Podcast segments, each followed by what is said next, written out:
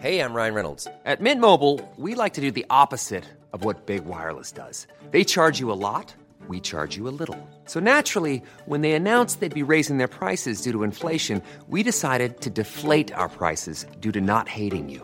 That's right. We're cutting the price of Mint Unlimited from $30 a month to just $15 a month. Give it a try at mintmobile.com slash switch. $45 upfront for three months plus taxes and fees. Promo rate for new customers for limited time. Unlimited more than 40 gigabytes per month. Slows. Full terms at mintmobile.com. Charlton Live.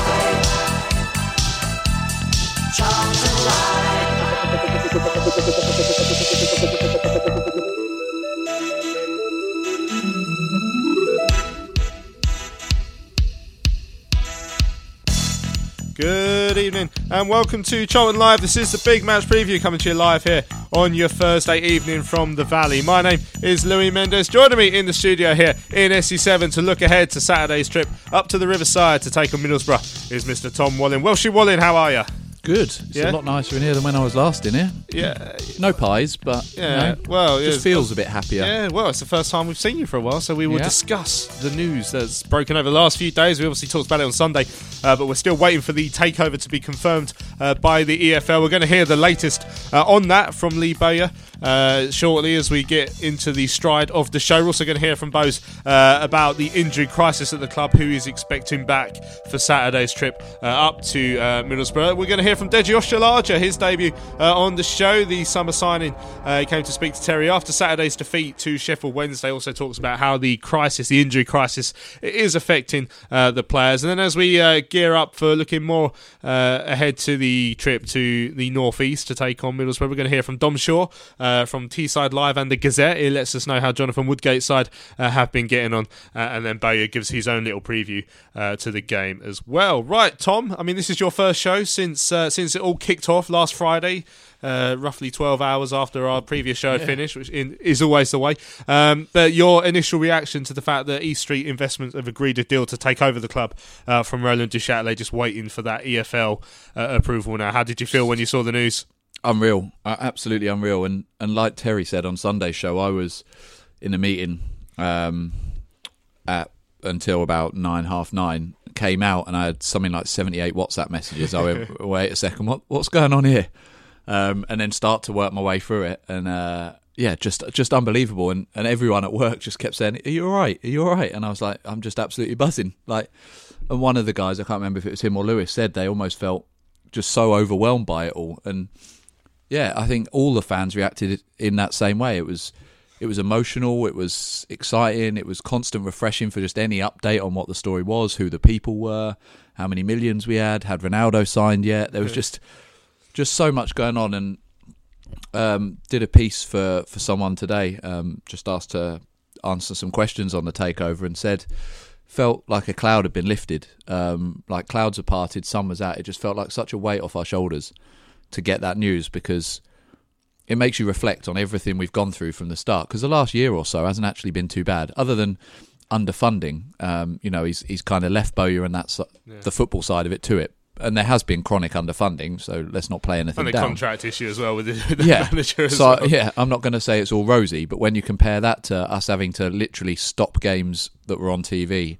in the middle of games to try and protest, I think we've come a long way, and it's it's credit to every single fan. It's credit to the players that are here now. It's credit to the management staff that are here now for what they've done to steady the ship. It's just fantastic news, and and hopefully these last few T's are crossed and I's are dotted, and we can get on with with playing our football because with a little bit of investment, I think we could really go a long way under Bowyer. Yeah, I mean, what, what, what have you made of the uh, opening few days, or not even the opening few days yet, but the uh, uh, the reaction, your reaction to the people that are taking us over? Okay, so we know Matt Southall looking like he's going to be the CEO as well as the director, the money men over in Abu Dhabi. Um, Tahnoon Nimer. Um, I mean, what would you make of, of, of the people and, and their initial reaction to to their reception? Because obviously we saw Matt Southall got a great reception on uh, in in the fans bar and on Twitter and, and and so forth, and he seems to be be pleased with that. I mean, what what have you made of that? And what are your hopes for what they can achieve? Uh, and I guess finally as well, have you got any reservations as well? Because as I said on on Sunday show, four or five years or five six years ago, we were delighted when Roland came in. Yeah. So, I mean, what's going through your mind in terms of that? Yeah, I think first of all, in terms of who has come in, I'm excited, and, and they've certainly made the right noises. It's very early days, obviously, to see what their strategy is for the club and, and how they're in, attempting to build us. But just that initial statement, um, you look at that, and they're making all the right noises. They're talking about fan engagement. They're talking about harnessing the power of the fans. Who, you know, I'm sure lots of clubs will try and say this, but the, these fans are are, are completely unique in the way they've they've saved this club two or three times. You know, bringing us back to the valley. Everything that we've done, the, the fans really are the heartbeat of this club more than the most that that I can think of. So harnessing that power could be, could make such a difference, and that was the one thing Roland just straight from the off did the complete opposite and almost turned the fans against him. Um, in terms of who the money men are, um, you know, I don't know a huge amount about them other than that. Uh, what I want from them, to be honest, I just want Bowyer to be able to compete. I think he's done that already, given no money, and I think he just needs a little bit of support from from the owner in terms of some budget, um, a proper contract, because I think the likes of him and, and Jacko and Gallen actually can. Those three should be able to carry on and just slowly add to the squad that we've got. I don't want huge change really. I just want them to come in and just give him a little bit of money and a bit of support. Um, and then in terms of reservations, really, at the moment I don't have too many, and that, and that's maybe just because we don't know enough about them yet. My uh, this may sound stupid to some fans, but I don't want to become like a Man City if they have got that that wealth, um, because that's not the club I support. Um, and I know there are probably elder Man City fans who probably still struggle with some of that, you know. And I don't necessarily think we're going to become that, but I just want a team that can compete and can. I think Lewis made a good point. We want a team that can surprise us and you know, up against odds can pull out results like we have on several occasions already this season. You think back to the Leeds game, for example. So if they can just help Bowyer to do that, for now that'll be fine. And if we can stabilise this year, maybe make a few good signings in the summer, over the next two or three years, if we can push towards that top six in the championship, that would be absolutely fine for me. And then ultimately, obviously, look to get back in the Premier League and stabilise ourselves there. Lovely stuff. Well, as we know, we're still waiting for the EFL uh, to ratify the takeover, uh, get that all through the fit and proper persons test. Which you know, I, I'm one who actually hopes it takes as long as as long as they need. You know, because you don't want uh, another situation mm. like what we've had at the club or clubs such as Macclesfield are going through right now. So you know, you know, make make sure they do a thorough job. Hopefully, it will be before January, which is the mo- yeah. probably the most important thing. Uh, the the initial the initial thing I was told was just, uh, hopefully a couple of weeks, but you know, I'm sure. I think there was a one at Wigan that took a hell of a lot longer than that. But anyway, we'll um, we'll, we'll discuss that later. Lee Bowyer was asked uh, for his latest uh, views uh, on the takeover today. Uh, he reiterates uh, that he believes the move is an encouraging one for the club. Obviously, it's good. It's positive. Like I said last week, nothing's changed from what I said last week. If if this does happen, then it's a positive move for the football club, which is the most important thing. Um, everyone knows that that Roland's trying to sell the club, and um, there's a group disagree the fee, so that's great. Um, it's got to go through the EFL. I don't know what, what the protocol is for all that, but I know there's meetings and stuff. But these are things we can't control. Obviously, we all want it to happen, but until it does, until you get that, that, that rubber stamp, as you said, then then we've just got to carry on normal and and keep doing what, what we do every day. Nothing changes for us. So, uh, but hopefully, it happens for everybody. You know. Should it go through, um, there's been talk that you and your backroom staff would get uh, new contracts. Um, the new owners were at the game on Saturday. Have any approaches been made to you at all about new contracts? Um, there's been uh, a very small discussion regarding that just to say, look, look, this is what we want to do. We want to tie myself and, and the staff down. Um, from what they say, is that that's that's the most important thing. So um, we will see if that happens. Hopefully, it does. Uh, but again, these are it's not in our control. Uh, but we've got a long way to go before we get to that. Obviously, the most important thing is that the club gets taken over, and, and, and then we'll go from there. I know these are early days, and the I's have got to be dotted and the T's crossed, but it's been suggested that a transfer kitty could be made available to you in January. What do you think of that? Sounds good to me. Uh, again, like I, it's positive. That the things that we're hearing is, is positive stuff. Um, club getting taken over. uh, money to spend in January the summer, um, new contracts for, for myself and the staff. So tying Lowell down, like all these things I'm hearing, but let's not get carried away too soon. Like honestly, believe it, we it has to be done first, um, and I hope it does. I hope it does get done, but if it does, then it's all positive and, and the club can move forward. Like I said, like nothing nothing changes with me like this. I want the club to be successful. That's why I've stayed here. Um, so I think everybody knows that, that there's been opportunities to, to go elsewhere, and, and I've chosen to stay. So hopefully that loyalty gets repaid.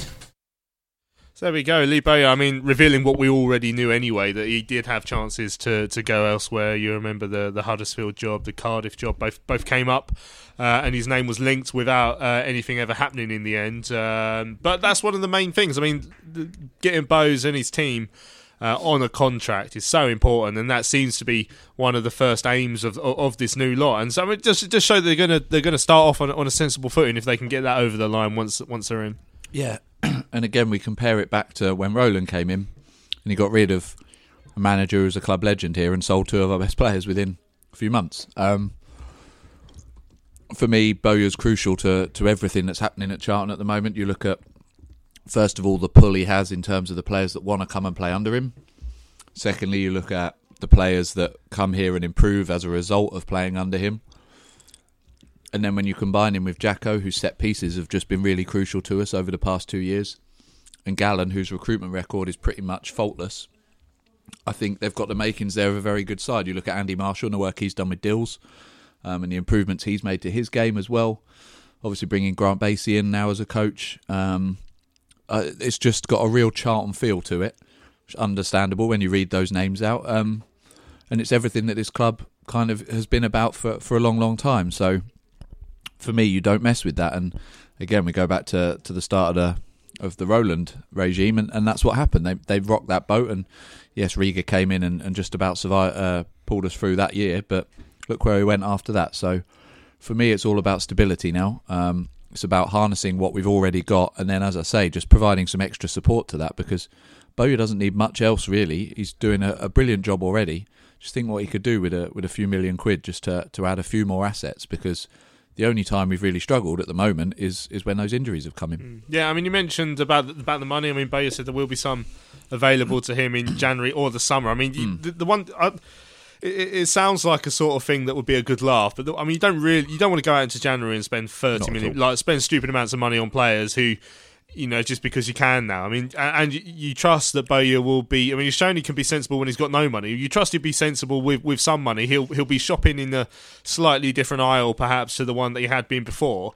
Uh, but you still you still got to think about all these other things: the character of the players, you know, how how they're going to fit in, into the the work ethic that the squad has shown that they have so far. All all that sort of stuff. It's not just about going out and, and throwing fifty million pounds at the you know some washed up Premier League star. Definitely, and again, if we go back to the previous regime, we bought some good players in. Johann Berg Gudmundsson was a very good player, uh, and probably I, I, think had quite a good work ethic here as well. But it was no good when you had the the other players around him who were no good. You had the Thurams coming in, so I think we need to be careful. January for me is about making sure we've got enough to get through this season and stay up for for me. That's all I'm concerned about, and that means bringing a few more bodies in. Um, I think even if we'd just lost two or three players through this this time, we still would have struggled because the quality drops off a little bit.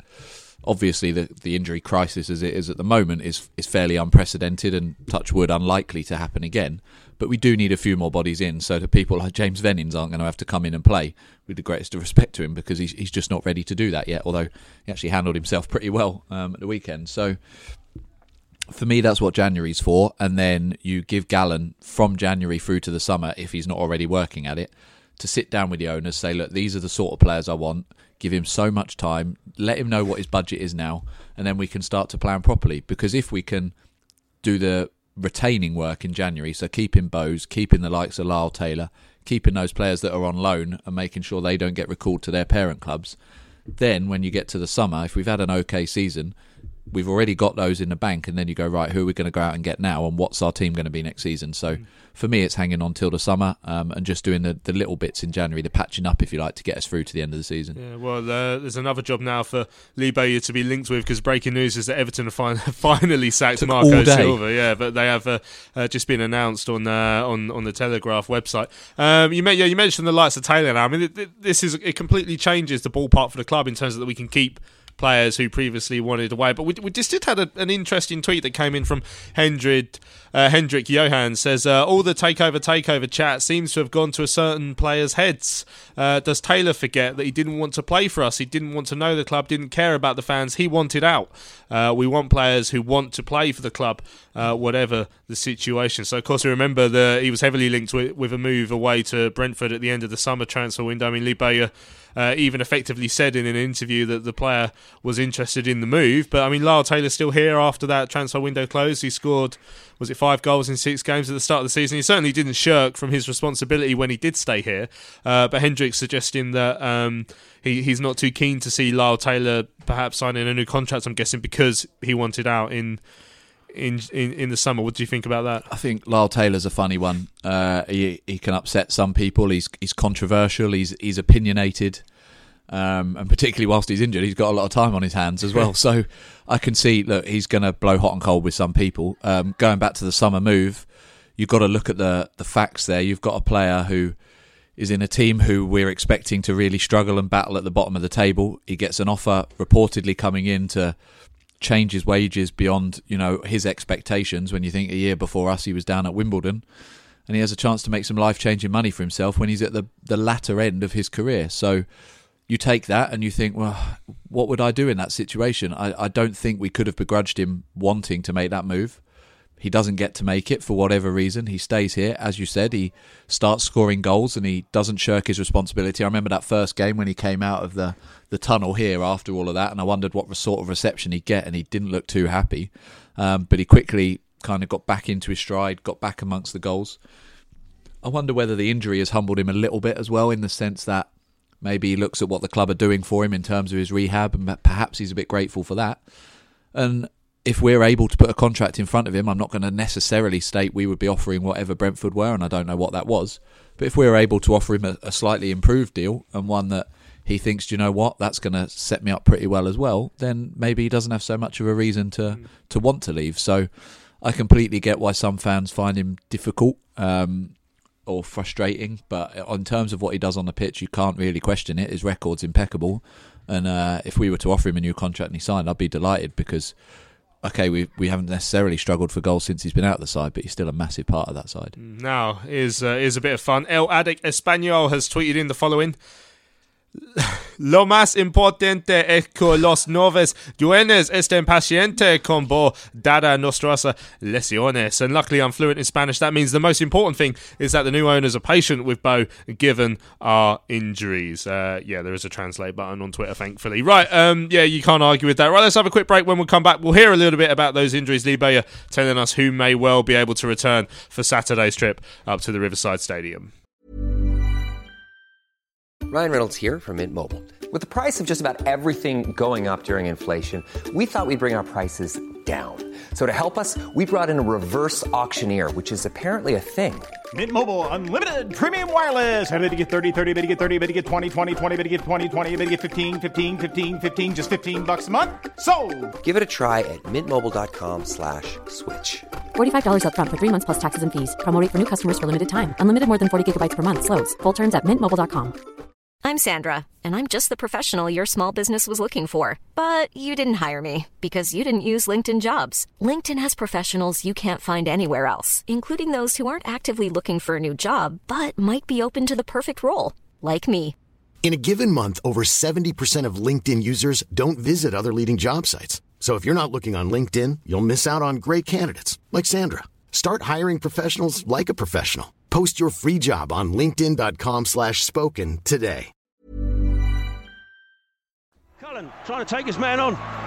Chip ball back across. Bowers there. Pearce's there. Bauer with a header. And it's done. Yes! Yes! Oh, it's gone! Oh, Patrick Bauer! You absolute German beauty! Wow! Dreamland! Charlton have scored! With seconds remaining! We've done it, Tom! Get it! Come on! What a time to be a hero here at Wembley! Oh my word! Oh my word! Charlton Live. So welcome back. This is Charlton Live. It's the big match preview live on your Thursday evening or via the podcast afterwards. Uh, of course, as we heard there from uh, El Adik Espanol, uh, Charlton uh, have of course been suffering with a horrible uh, injury crisis over the last few weeks. Uh, we saw a number of youth players involved in the, the game against Sheffield Wednesday on Saturday. Players throwing up at half time as well in the form of Abby Morgan, other ones crying off sick on the morning of the game. So we really haven't had much luck with injuries. But uh, during Lee Bowyer's press day uh, today, uh, the Addicks boss was finally able uh, to bring us some good news ahead of Saturday's trip up to the Riverside Stadium. Um, we've got a couple come back, so Lyle and Chuks hopefully will be on the bench if they can get through today and uh, tomorrow. Then them two will be on the bench. They've, they've been outside a while now, running and doing everything they need to do out on the on, on, on a training pitch before joining in with us. Today is the first day they're going to join in with us. So obviously when they come back, it's can't go mad. Can't just chuck them in. There you go. Go and play 90 minutes. We have to do it the right way. But the most important thing is that they're back in amongst the group. List of injured players: Josh Cullen, no chance. No, Josh is going to be out a long time, weeks and weeks. So. So we're not going to see him until the new year. No. No, Josh won't be back before Christmas. No. Johnny Williams. Yep, hopeful. Um, from what I hear, he should be in and around next week. Hull. Uh, again, he's outside running, but he's he's not ready to come with us yet. So we're hopeful that maybe Hull he'll be back in, in and amongst it for Hull. So yeah. Jason Pearce. Jason Pearce is good. Oh, he's fit. I thought he was carrying an injury. Jason Pearce. No, no injury. um, Jason obviously played Saturday, then Tuesday, two ninety minutes, and you, we all know Jason that he puts his body on the line and gives everything all game. So then, if we'd have played him on the Saturday as well, I think we'd have been a chance that, that he would have got injured. Um, so that's why he didn't play. He, he, hadn't done nothing wrong. He was just trying to prevent another injury. So uh, he wasn't injured, but I just didn't want to take that risk with him. And last but by no means least, Jake Forster-Caskey. Uh, he's going to be a while as well. Um, hamstring, but it's not a good hamstring. So uh, yeah, he's going to be a good few weeks yet. And can, can you clarify the situation regarding Brighton loan players Tomer Hemed and Beram Kayal, who have suffered long-term injuries? Are they anywhere near being fit for you? Well, yeah. So Tomer, we, we all know what happened with Tomer. Tomer came, he, he got a think it was like a slight groin, and then he came back and um, and then he came on off the bench for ten minutes and then broke down. So that's why he's been out. And then now he's outside again running. Again, a lot of them are outside running and, and trying to get their fitness up um, before they come back to us because the intensity is really high with, with the training. So um, so yeah, Tomer's on his way back. Uh, Kayal's back at Brighton, getting treatment there. Um, when on the last international break, he he got injured, and he's had an injection. So hopefully he's not not too long. So there we go, Lee Bowyer uh, giving us the updates on the injuries. Quite a few to, to catch up with there, as uh, as is always the case, unfortunately. But um, positive news in terms of Lyle Taylor uh, coming back Saturday. Probably be on the bench, same as, as Chuks and Ek. Uh, obviously, Hendrick won't be too happy about the Lyle Taylor news, say, but yeah. the rest of us will be. And uh, you know, he, he he could be a real.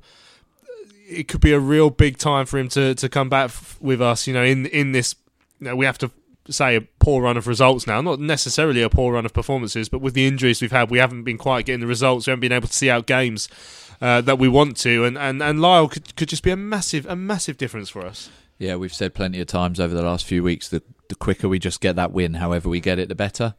I think we we'd all pretty much written the Sheffield Wednesday game off if we're honest. Particularly that takeover comes in, you go, do you know what? I don't care about the result anyway. And then when you look at that bench we had when we had three youth players on a five man bench and two youth players starting, you think, well, this is going to be tough. When actually you look back at the game and we were in it for large parts, so yeah, it's, it's absolutely massive. It'll be massive around the dressing room, around the training ground, just having back because as I said earlier, he's a huge personality. Um, and you know, if he gets the chance to come on away at Middlesbrough or back here on Tuesday, then you can imagine the the crowd's reaction to him as well. I think that he's still our talisman. Whatever Macauley Bonne's done, and, he, he's been absolutely fantastic these past few weeks.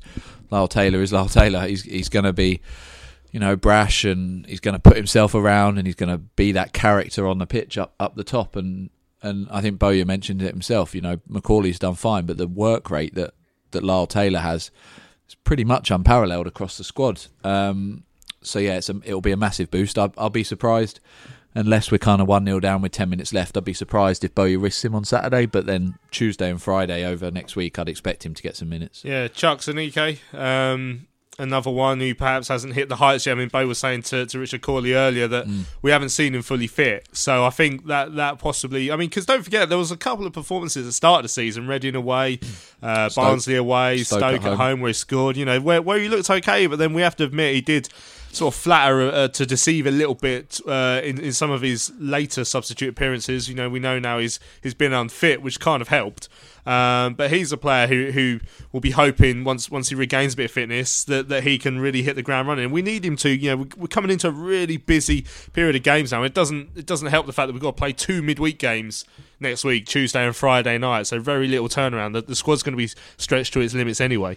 Um, so another man, you know, we're hopeful will be able to just make a difference. Yeah, I don't think we'll see him start. I just had a quick look. He's had 11 appearances for us and obviously not started a single one yet. I can't see Bowyer changing that until he's happy that he's fully fit. Um, and you're right, it's been a mixed bag. I can think name three performances there. There's maybe one other where he's looked okay. So even if we take four, that's seven performances where we just haven't really seen enough of him.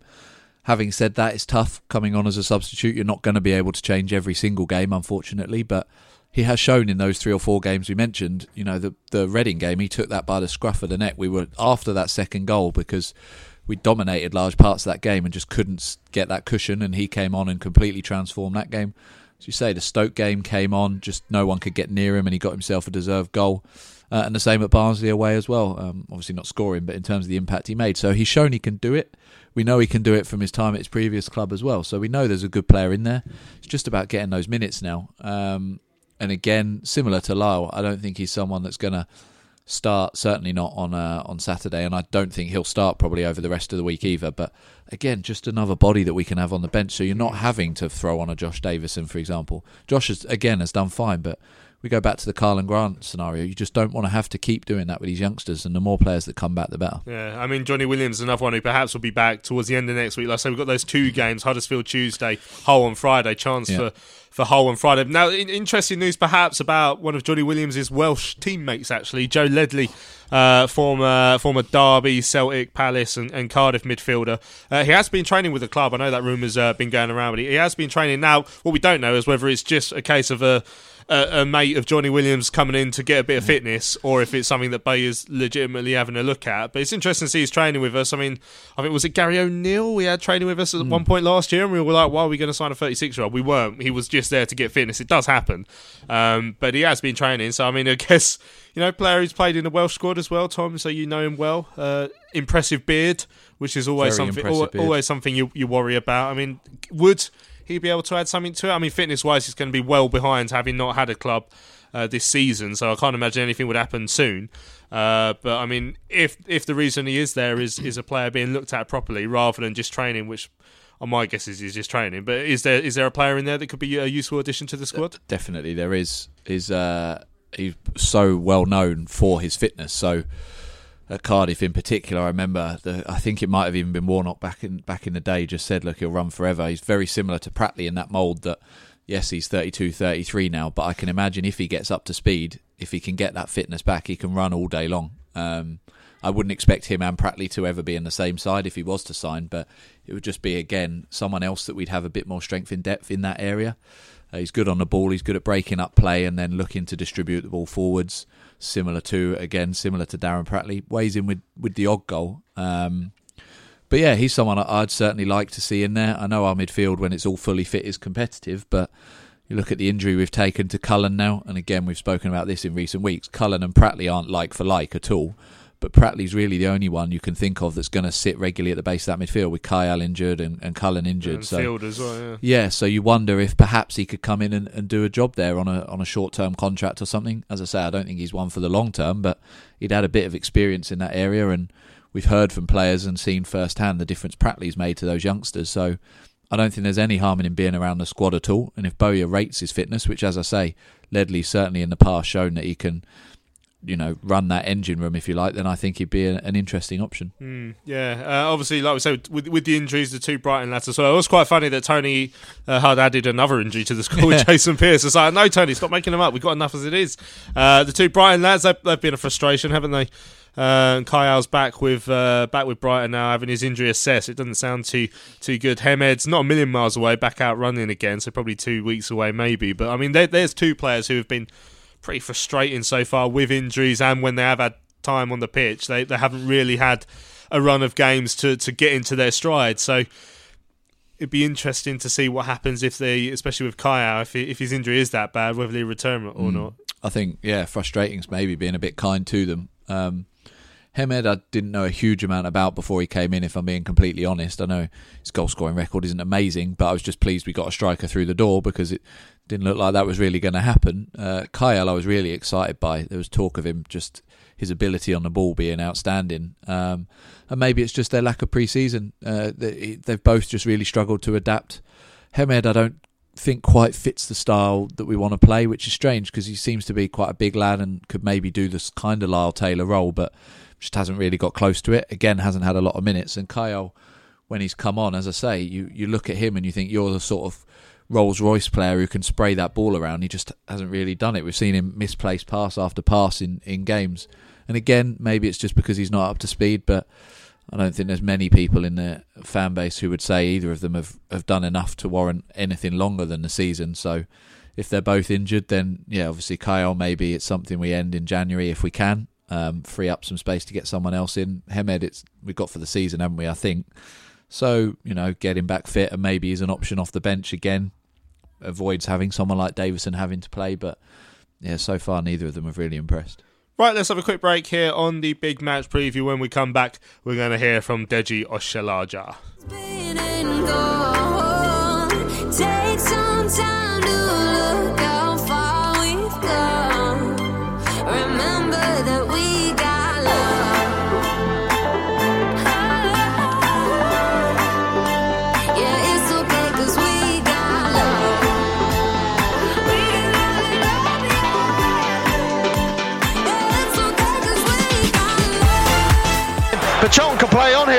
Has the ball. Bonne over to the left hand side. Kayal finds him, and Bentley's coming out of his goal. And Bonne's got past him. Bonne with the chance. Yeah! Oh, bon with the goal! Oh, what a goal! End to end stuff here at Ashton Gate. And Macauley Bonne gets another goal. Bentley, for whatever reason, came out of his goal. Bonne gets there first, and with a tidy left footed finish. And end to end stuff, Charlton have the lead.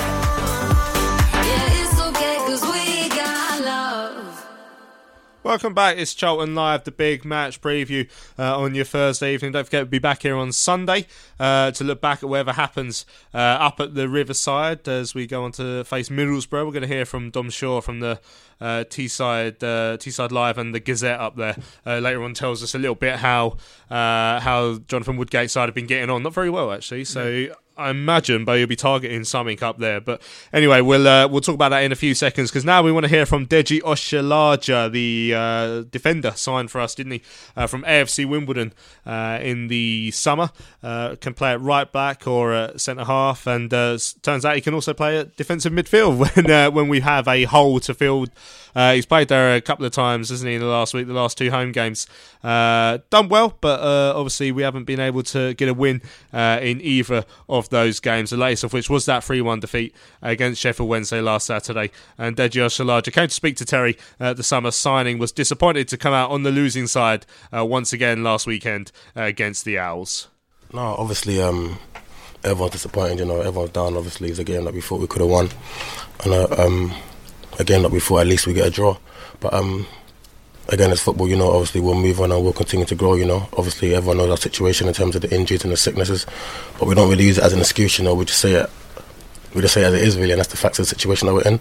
But obviously we're a strong group and we'll deal with it, and we'll obviously we'll get ready during the week now for the next game. Got caught cold in uh, well, crossfield ball in the first quarter of an hour, but got back into the game well and and played some lovely football to get back onto level terms. I guess at that point today, you must have thought uh, you remember the good shout for for a result. Yeah, of course. You know, um, well, listen, we we know we're a good team, you know, and and whether the manager puts out, I'm sure they'll be able to play football because that's what the manager wants, you know. But um, yeah, again, there's going to be spells in games when both teams have a bit of the ball, you know, and they had their patch, we had our bit. Obviously, we scored our goal, but and we're hoping to capitalise on that, but we couldn't today. But um, you know, we'll continue to work at it and we'll continue to improve. For yourself, it must be a, slightly strange feeling because you've come in at the side uh, and played well. Uh, most people would agree that uh, you put in some decent performances. So it's a double-edged sword. You've come in, played quite well, but the team's just not quite getting the results. Yeah, of course not. Um, for me, obviously, I wanted to play as many as possible and try to stay as fit as possible. You know, listen, the boys have done well. The boys have been excellent. You know, whoever's come in, everyone's done very well. I believe in it. Obviously, we're going for a bit of a tough patch, but um, I believe we're strong enough and we've got good characters and adjustments that will help us turn it around as a collective. You know, but obviously, we'll continue to work. I'll continue to improve, and I'm sure um, as a team, we'll continue to get better with the, uh, with the injuries and the illnesses and, uh, and things that were going on behind the scenes at the club, having to bring in young kids, um, maybe not in an ideal situation, but it just shows that uh, there is a possibility at Charlton for, for youngsters if they're uh, patient and they're good enough. Yeah, of course. You know, I think the young lads that came on today were excellent as well. You know, um, I thought um, obviously ideally um, we would have had the players to obviously play our players, but then listen, they got thrown in. And I think every game that they played, they've been excellent. You know, I think Alfie today was excellent. I think Josh came and held the ball. Well, I think even young James Vennings as well was good as well. You know, so I think there's positives in the academy, and obviously it shows that there's a pathway through here at Charlton. I think everyone knew that anyway. You know, a lot of players do come through here, so I think now give the young boys extra incentives to continue to work hard. Are the players uh, able to, to step back and look at it and think, well, even with you know the threadbare side and, and having to put out you know only five subs, uh, we're not getting hammered. You know, that third goal today came in the last second, so you, know, you discount that. But it's, you know, we're still running teams close even with, with the injury list. Yeah, of course, but again, it's still a loss, though. Do you know what I mean? Yeah. So obviously, like um, we're, we're very tough on ourselves, and we and we expect of a high level for ourselves. You know, you know what I mean? Like so, regardless, yeah, right, we're not getting pumped. But we believe that when every game, regardless of who we put out, that we shouldn't be able to get pumped. You know what I mean? Because I think we were strong defensively, and we got good players going forward. You know, so I think we'll always score goals. We just need to obviously tighten up and I think that will come, you know, once we get out this little dry patch, and then we'll continue to work at it during the week, and then we'll just go again on the weekend, really. Obviously, big news from behind the scenes uh, circling around the club. Is uh, has it been? Uh, have you been able to concentrate and focus on the football with all the all the news uh, from behind the scenes coming up? Yeah, it's been pretty easy, you know. Um, the manager obviously speaks to us. The manager just tells us, "Listen, we'll just continue to do our work on the pitch." and that's the only bit that we can control, you know. And whatever happens at the back of the um, club, I'm not sure if it's confirmed or whatever. I'm sure it'll be great news for the club and great news for the fans, you know. But um, for us, our job is to obviously play football and help the team do well, basically. And that's that's literally been our main focus yeah. this whole week, you know. And then if anything happens from there on, then obviously we'll react accordingly. If you finish a game like today and and uh, Luton just before, and then mm. even Cardiff, even though we got a point. You look at that and you think, uh, looking forward to playing you again with a full side out, and you know when we're at full strength, and just so we can show you what we're really about. Yeah, of course, you know. And obviously, um, it's one of the ones. Obviously, we went there with um, with a team full of indies basically. But um, yeah, it's one of the ones we'll look forward to playing them again because we believe we can beat anyone in this league. You know I mean? With a full squad team, and even with the players that we put out today, we still believe that we had a strong performance. And I believe we've been putting in some good performances. We just haven't managed to get the result that we deserve or we believe we could deserve. But again, we'll, like I said before, we'll continue to work. And um, yeah, we'll look forward to obviously getting a replay and getting one back at them. So there we go. That's uh, Deji Oshilaja speaking to Terry after last week's home defeat against Sheffield Wednesday, and obviously discusses about how the, the players have to deal with the external pressures of the takeover that's going through at the moment, and uh, the uh, illness that was amongst the squad and the injury crisis. Tom, you've uh, I mean, you look bemused by the injury crisis. That look on your face was uh, yeah, that's what I'm bemused about. Yeah, not not a video of a certain former Watford chairman that's currently going around, but um, yeah uh, Deji, let's talk about him first of all. Um, I like him. I, I, I, think he's got something about him.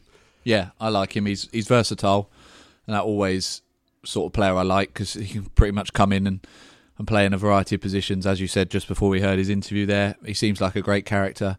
Every time the crowd are singing that song about him, even if he's in the middle of playing the game, you see his little smile and he's laughing along.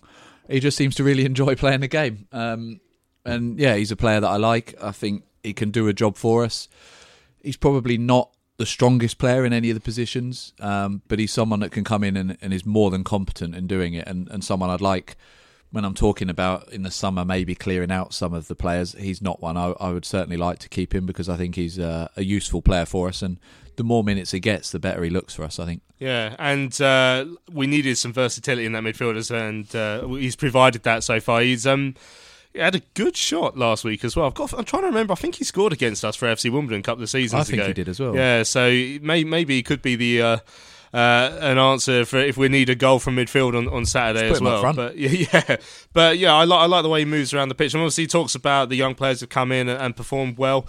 Uh, and we'll talk a little bit more about who we'd like to see in again on on Saturday.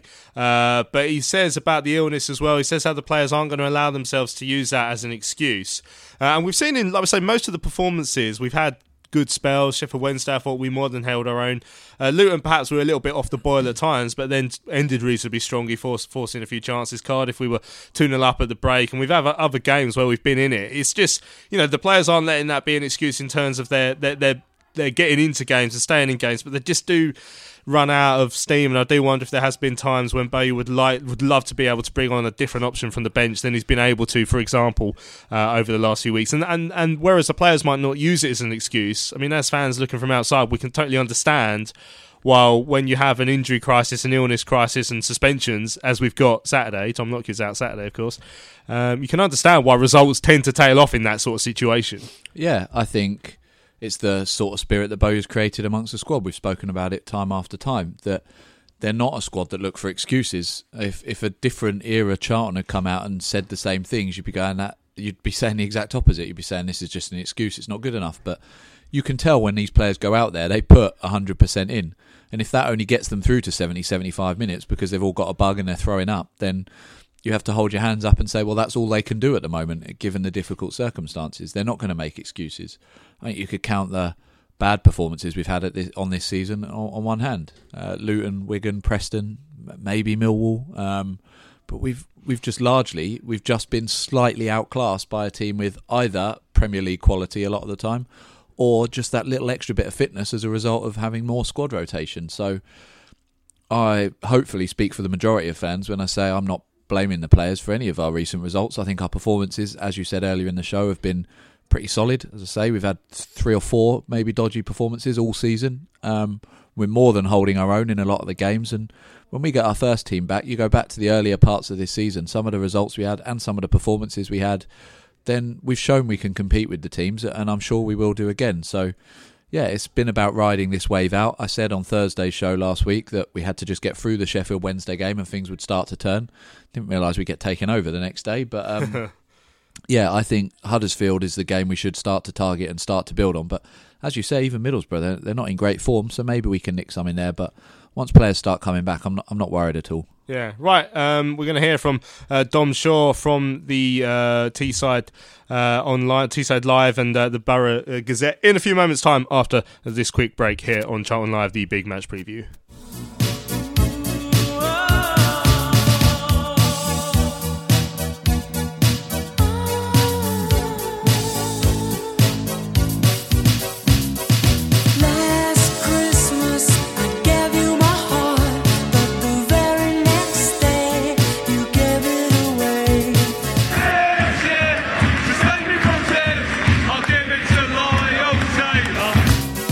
Charlton Live. Right, welcome back. Hope that's got you in the Christmas spirit. Um, Saturday, then it's the long journey up to Middlesbrough, the Riverside Stadium, taking on a Boro side who have had a poor start to the season. They're just two places and one point uh, above the drop zone in Jonathan Woodgate's first season uh, as manager. I caught up with Dom Shaw uh, from uh, Teesside Live and the Gazette uh, to find out about the season so far for Boro, and Dom does say it has been a difficult one so far in the northeast. Yeah, it has. Yeah, I think there was an acceptance at the start of the season that um, it was going to be a season of transition, and expectations perhaps weren't as, as high as they have been in previous years when promotion has been the obvious aim. Um, but that said, nobody expected to be in the position they are now. Um, even at the start of the season, when you know results weren't great, I think there was kind of an expectancy that they'd, they'd pick up, and they haven't. Um, but you know, Woodgate's adamant that uh, results haven't been as good as what performance suggests, and they should have uh, they should have, have, have, picked up more than more points than they have done. Um, but you know that can only that sort of talk can only last for so long, I'd imagine. And there, there is an acceptance that they need to start winning games, obviously. Mm. Well, where do you think it's gone wrong this season? Because obviously they, they were just outside the playoffs last season, decided to to get rid of Tony Pulis and, and give Jonathan Woodgate his chance, but obviously it hasn't really gone to plan as of yet. No, um, they're not scoring goals still. That was the problem last year. That's what cost them a place in the playoffs ultimately. Uh, for long stage of the season, if you'd have said that Boro were going to miss out on the top six, you'd have been scoffed at, really. You know, until probably January, February time, they looked to be in contention for top two, but they lost six on the bounce at the, uh, the business end of the season, as I say, and, and didn't really recover. I did recover, but it was too late. But it was it was a, a missed chances that cost Boro then. You know, it was a standing joke that you know, which chances would Tony Pulis come in and, and talk about after a game in his press conference. And, and Woodgate now knows the frustration that Pulis was feeling. Because I, I, mean, I don't know whether you've seen him, but if you if you have a search for Ashley Fletcher's missed chance at Huddersfield, for example, um, you know, you give any championship centre forward that 100 times and you'd expect them to put it in 99 times. And, um, you know, that's a game they should have won. The, other games, other examples, Brentford at the start of the season, they were unlucky play Brentford off the park, really, and, and had two goals disallowed and, and then lost. They were 2 0 up and Corston against Hull and Marvin Johnson gets sent out from the drop points there. So it's, it's just been one example after another, really. Um, the, the injury list uh, and, I, and I realise there'd be no sympathy from Charlton given the, the situation they've had over the last couple of weeks. But Boro have also had uh, a, a, number of key players out there, nine players now, or eight, nine players missing at Leeds. Um, on the bench at Leeds on Saturday, that they had of the six outfield players, four of them had never played a minute in the Championship, and another had only made four appearances from the bench. Um, I think the Barnsley game, the average age of the outfield players on the bench was 21, and that included 30-year-old Adam Clayton. So they do have real problems there. The, mm. the, the, squad was very thin at the start of the year. In that the, they lost a lot of senior players. Uh, Stuart Downing, John Obi Mikel, Aden Flint, Jordan Hugill went back from his loan. Mo Besic went back, and the, the, the three players they signed were all 20 and 21 year olds who were playing in League One last year. So there's a there's a lack of depth there, and, and that's been really shown in the last few weeks with these injuries. And how have the fans been treating Jonathan Woodgate? Has their patience started to run thin, or has he been given a little bit of a almost a honeymoon period? Of course, cause, with it being his first managerial role.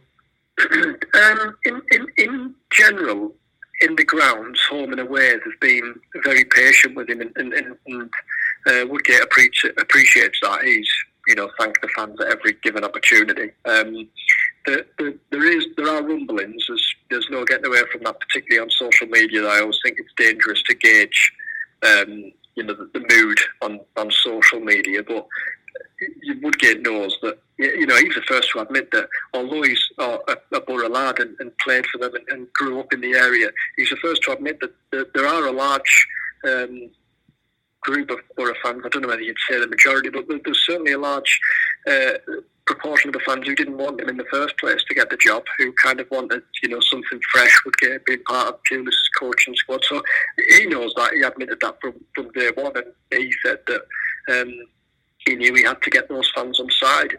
He, mm. he, did that well in the summer because he spoke really well, really passionately. Um, but there was an aim to what he was saying. It wasn't just all passion and drive in the summer when he was talking about his hope to play attacking football and, and to, to bring in young players on an upward trajectory in their career and to give academy players a chance.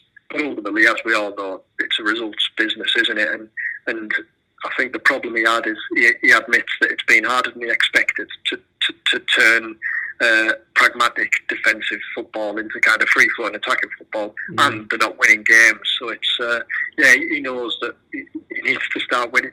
Yeah, and you mentioned that Middlesbrough picked up a few younger players in the summer. One of those, of course, was Anthony Dijksteel uh, from mm. Charlton. How's how's Anthony got on since he's moved up to the northeast?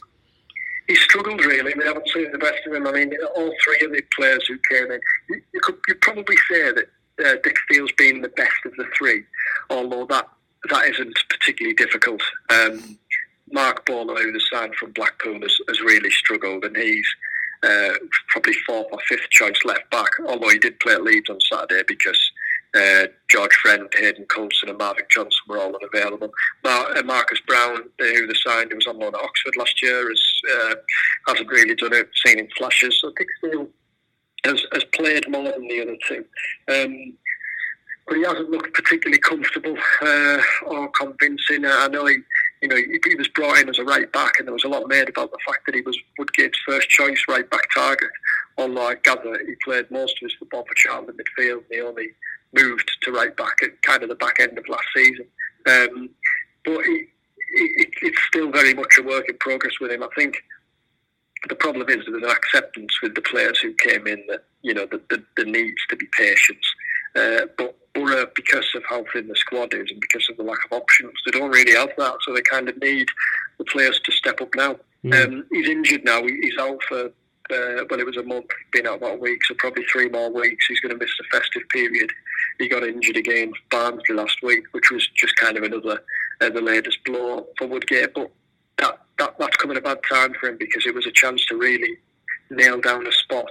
Mm. Um, I mean, he's been playing Jonny Howson now. He was a midfielder. He's been playing Howson at right wing back instead of Dick Steele, which is probably a damning indictment in itself. Mm. But because of the injuries, Howson has had to be used as a centre half, uh, which which kind of you know this was Dijksteel's opportunity, but as I say, he, he, wasn't particularly taking it, and now he's not going to have the chance to take it because he's out injured. Yeah, and so finally, just looking ahead to, to Saturday's game, um, who are the, the danger men that the Charlton fans should be wary of within the Middlesbrough side?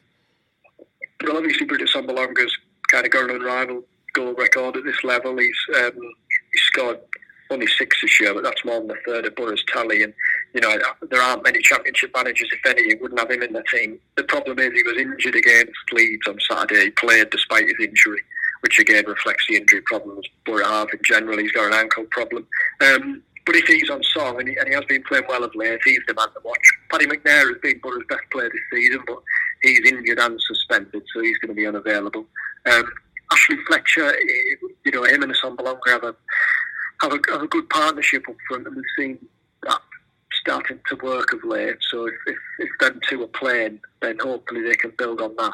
Um, and last season, Lewis Wing was Boro's kind of real standout player. Kenny Story, they signed him from the, the non-league. He was playing non-league and working night shifts in a shower factory, and hmm. Boro signed him because they liked what they'd seen in a trial game, and he ended up becoming probably their best player last year. But he, he hasn't quite hit those heights this season. Second season, he struggled a bit, and he's he's playing in a holder, holding more defensive role, which probably doesn't get the best out of him. But but he, he tries to pull the strings. He's dangerous from distance. He doesn't need a second invite to to pull the trigger. So he's he's worth watching as well. There we go. Thanks to Dom Shaw from Teesside Live and the Gazette, uh, Middlesbrough expert on this evening's show. Um, yeah, Boro struggling. Uh, just what was it? One win in the last twelve, and uh, yeah, not not going too well. Um, interesting about Anthony Dick. Still surprised to hear uh, he's uh, hasn't exactly hit the ground running up there. I was probably expecting a bit more from him. Yeah, I've got a mate who's a Middlesbrough fan and met up with him the other week, and he said, "How on earth did you sell him to us for the money you did?" Um, he's someone who I, you know, I liked here, but I didn't didn't think he was worth what was reportedly paid for him. Um, he's obviously young and perhaps got a bright future ahead of him, but even here he had performances where I thought oh, I don't really see what he's offering us. So I'm not largely surprised that he hasn't been hasn't been brilliant, but I'm sure they've bought him for the long term, so he might be someone that improves. But you're right, they're they're a team that have really struggled under Woodgate, who's obviously a, a legend there, which is perhaps why he's been granted that bit of time to try and turn things around um, and have that kind of transition season. But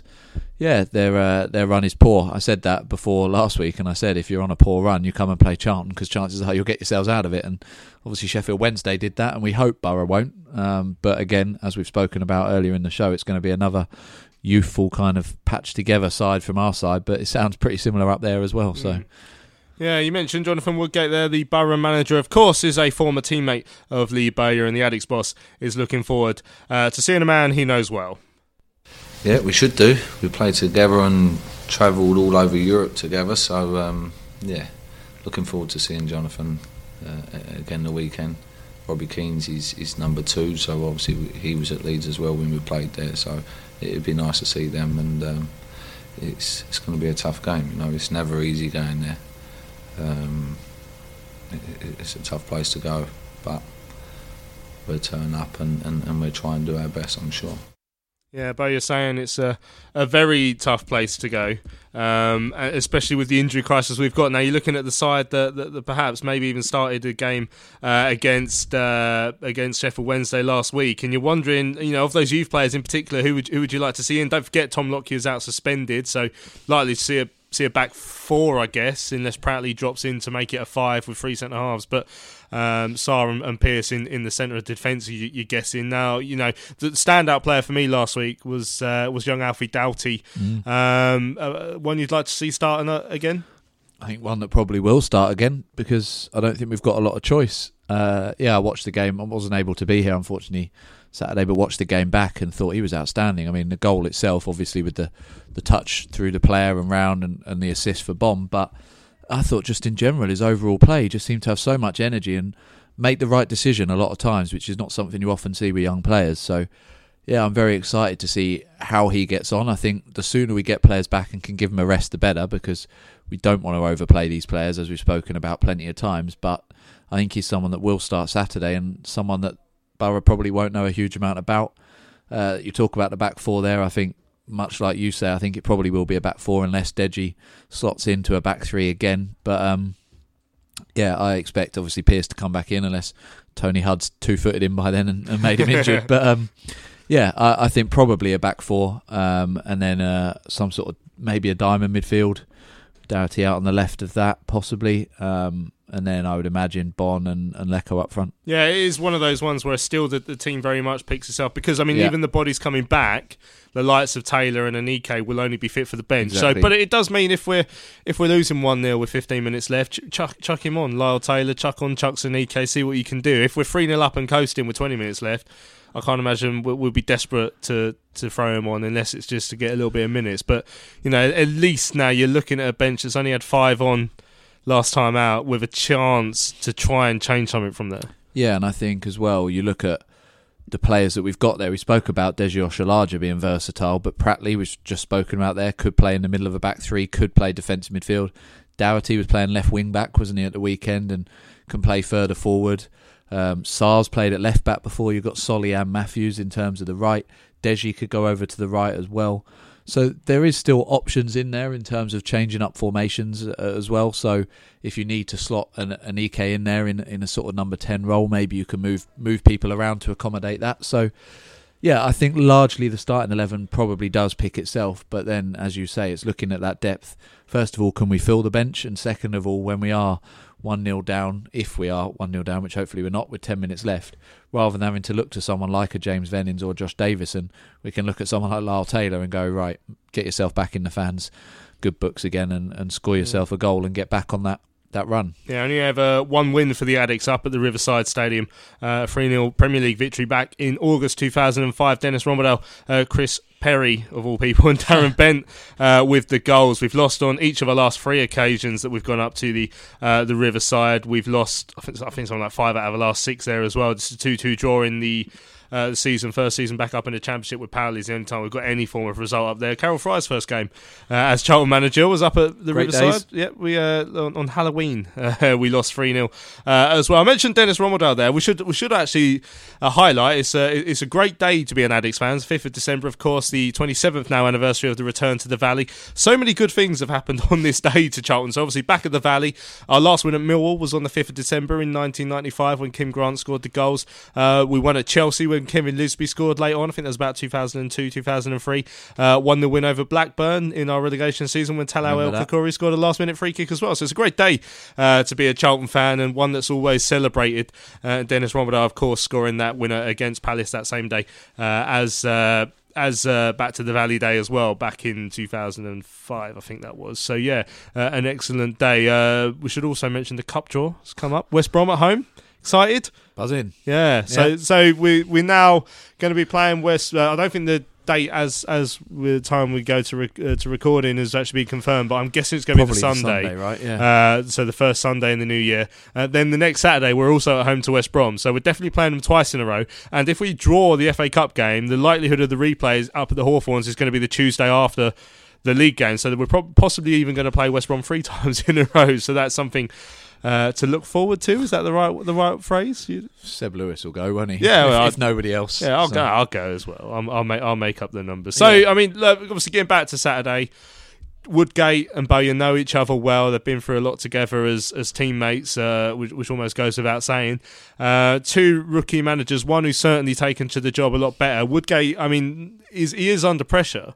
Uh, Bowyer, there'll be absolutely no room for, for sentiment when he goes up there. He'll want to stick the final nail in that coffin if he can do, because he'll want to go up there and get that three points that we, that we need now. You know, it's been a couple. The last couple of weeks we're saying we need to start picking up results with or without the injury crisis, and we do need something Saturday now. Yeah, hundred percent. It's the same as any of the the ex players as fans that we've seen come back. There's time for sentiment before and after the game, but as soon as that whistle blows, you all of that goes away. Um, we've spoken about it the last few weeks. We need that win now.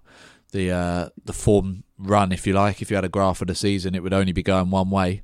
So we need to just turn that around again now. And if it goes up and down for a little bit, that's absolutely fine by me. But at the moment, we we just need that one win. Like I said last week, I think if it comes off someone's backside or whatever it takes, we just need to Mm. secure that win. Um, because we've got a lot of games over the next month or so. And Conor Gallagher's back as well, which, as we know, could be massive Huge. returning from his suspension. Right, so let's have a prediction from Tom Wallin, the Welsh Um, Welshie Wallin. I'm Joe Ledley go- to score.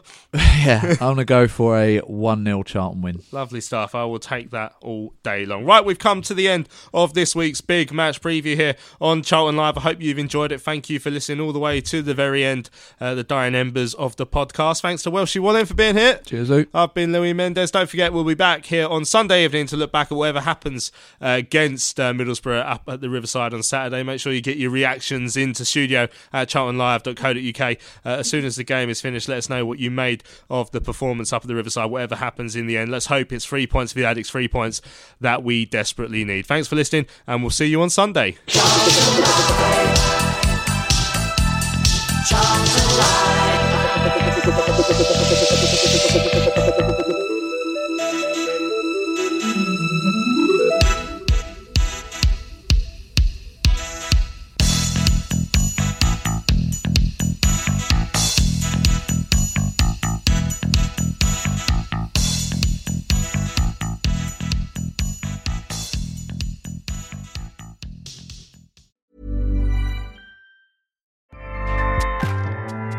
ACAST powers the world's best podcasts. Here's a show that we recommend. The Real Housewives is a guilty pleasure for most, but if you're looking to not feel guilty about that pleasure, tune in to Everything Iconic with me, Danny Pellegrino, where I break down all the messy moments and behind the scenes antics of Bravo's popular franchise. And on Everything Iconic, I also interview celebrity guests like Kelly Ripa, Keke Palmer, Drew Barrymore, Cameron Diaz, and more about their guilty pleasures, their past work, and so much more. So if you're pop culture obsessed and find yourself watching way too much reality TV like me, tune in to Everything Iconic with Danny Pellegrino wherever you listen to podcasts. ACAST helps creators launch, grow, and monetize their podcasts everywhere. ACAST.com.